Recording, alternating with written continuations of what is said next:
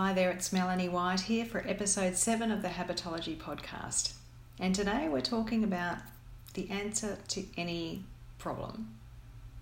Now, I know that sounds kind of weird, but stick with me. I'm going to show you how you can solve or answer any problem really quickly and simply. Let's dive in. I came up for this with this concept of being able to solve problems through my work as a coach. I've been coaching since 2010 and I've coached hundreds of people on all sorts of different challenges. You know, people that want to start businesses, people that want to lose weight, people that want to eat healthier, people that want to start exercising regularly and to be consistent with that, all sorts of different things. Wanting to manage time, give up smoking. The common thread is that you know it's hard to create a new habit and i get that. There there are goals and motivation and consistency that need to be thought of and we talk about those things in a coaching session.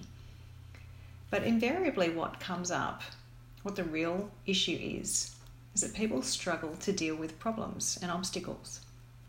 I guess you could say my role is that i'm a professional problem solving facilitator and i say the word facilitator because i don't solve the problems I help the people that I work with solve their own problems.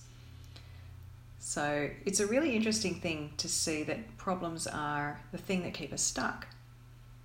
Not all of us, though. Have you ever noticed that there are those people who just seem to breeze through life and they take everything in their stride? They just get on with things.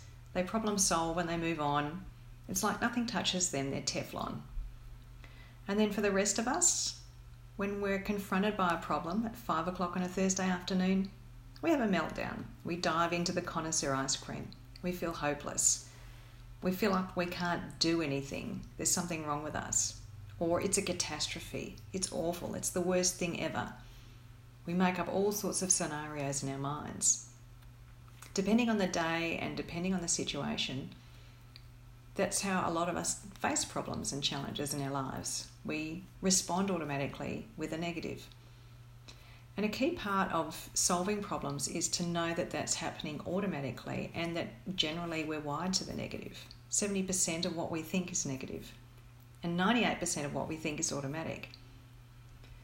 So, the secret to solving a problem is to learn how to rewire that response. So, instead of going down that rabbit hole, we're able to sit back and from a factual perspective solve the problem. The reason I'm mentioning the word factual is because our reactions to problems are often emotional. We get caught up in the feelings that the problem generates, and that's the thing that causes us to feel helpless or hopeless or angry or to want to blame somebody or something else for, for what's happened. It's not so much the thing that's happened, it's our emotional reaction. And that's why we get stuck because emotions are powerful and they define a lot of what we think about.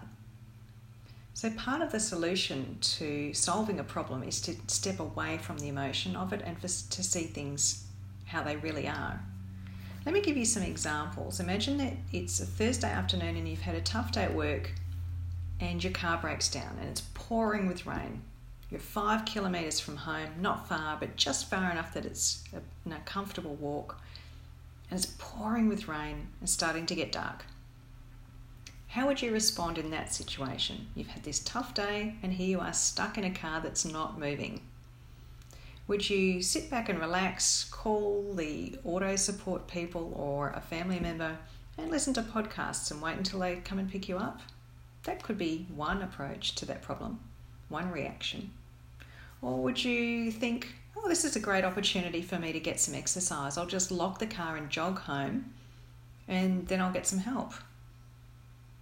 Is that a possibility for you?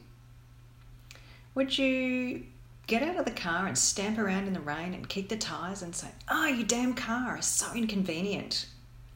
Such and such didn't service my car. I should have done this. They should have done that. Would you be looking for someone to blame before you get irritated and simmer down enough and then eventually call the car people or someone to help you? Or would you feel a bit frustrated, hopeless, sit in the car and have a little cry, call someone for help, and start lamenting all of the terrible things that have happened to you today? And it's just a general pattern of terrible, awful stuff that happens to you in your life. It's just another day that's typical for you.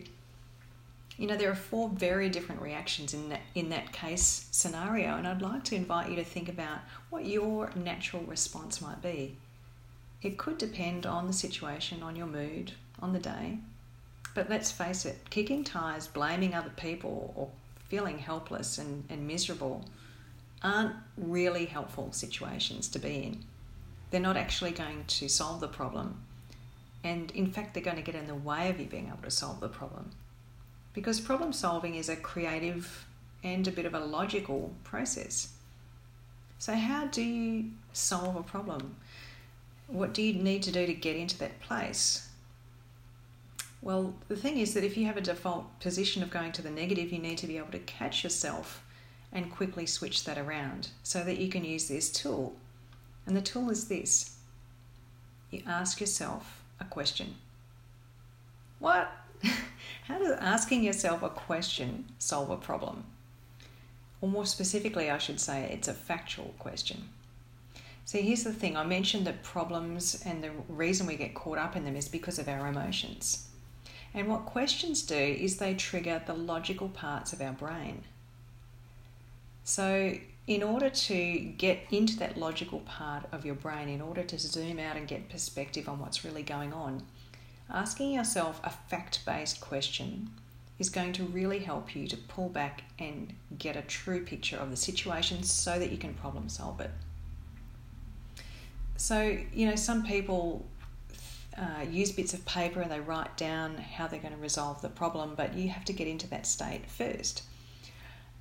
And I kind of have coined this phrase, which is turning catastrophizing into factualizing.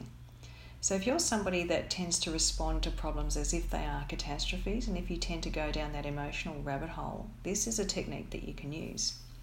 Ask yourself a factual question to help you figure out what to do next so that you can get out of that emotional state and solve any problem easily and quickly. And I'm going to just read out a few powerful questions that you could use. I've got a list here and I want to read them out so that you've got some examples of things you could ask yourself in the moment that you're feeling stuck and hopeless with something that's come up.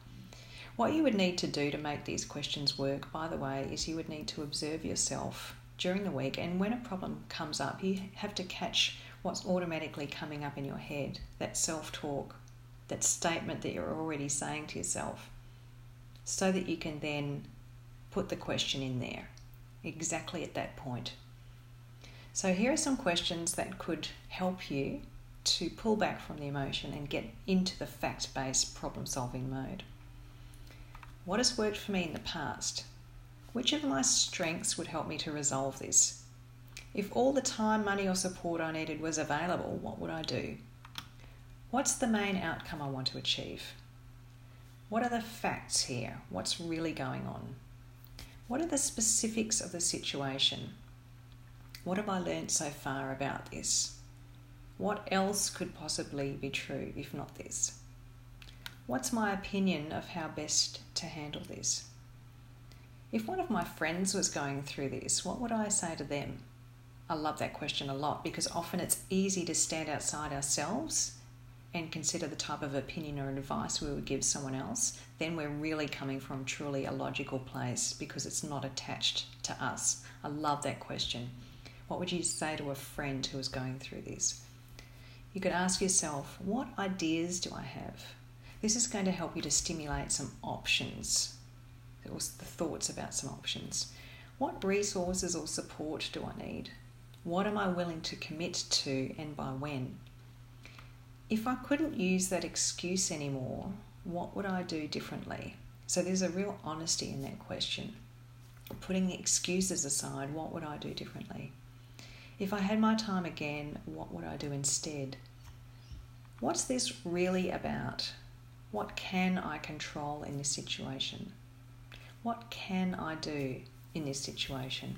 And the words can there are important because often we talk about what we can't do, but that doesn't reveal anything about the solution. So we want to f- figure out what we can do and what we can control. What are my options? What would be an extraordinary option? What would I do if I knew I couldn't fail? what would I do if it was okay to fail? If it were up to me, what would happen? What is it about this situation that I need to accept before I can move on? What am I prepared to commit to? What am I prepared to let go of? What would I do in this situation if I had more information? What am I waiting for? What if I knew this wasn't true? What do I get by not being able to decide about what to do? What does that give me? That's a really tricky one because often there's a benefit to being stuck that we can't see.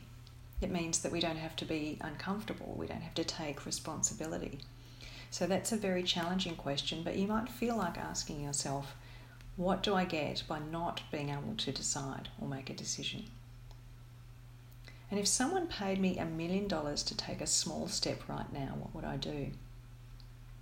So that's a selection of questions that you could use to ask yourself in the face of a problem or challenge that might come up for you on any given day, be it the broken down car, maybe someone yelled at you, maybe your workload feels too big, maybe your kids are driving you mad, maybe you've had a, a fight with your spouse about something. It could be anything that comes up I'd invite you to ask a fact based question to help you work out your next steps. And that's actually the other part of solving the problem. Once you get that question into your head, know that the, the best place to start is the smallest step you can take. So the question needs to be about what you can do right now. I like I liken this to the analogy of how to eat an elephant. It's one bite at a time, right? So, if you want to solve a problem, the easiest way is to look at it from a factual perspective and find the smallest thing that you can do right away to help you solve it. That's it for this episode. I hope you found that useful. I would love to know which of those questions you like the best to help you solve problems, and I would like to know how you get on with your own problem solving using this technique. If you have any questions, get in touch on melanie at melaniejwhite.com. And if you think someone might benefit from listening to this, please feel free to share it. I'd love to help as many people as I can to solve problems quickly and effectively. All right, thanks for being here, and I'll see you soon. Bye for now.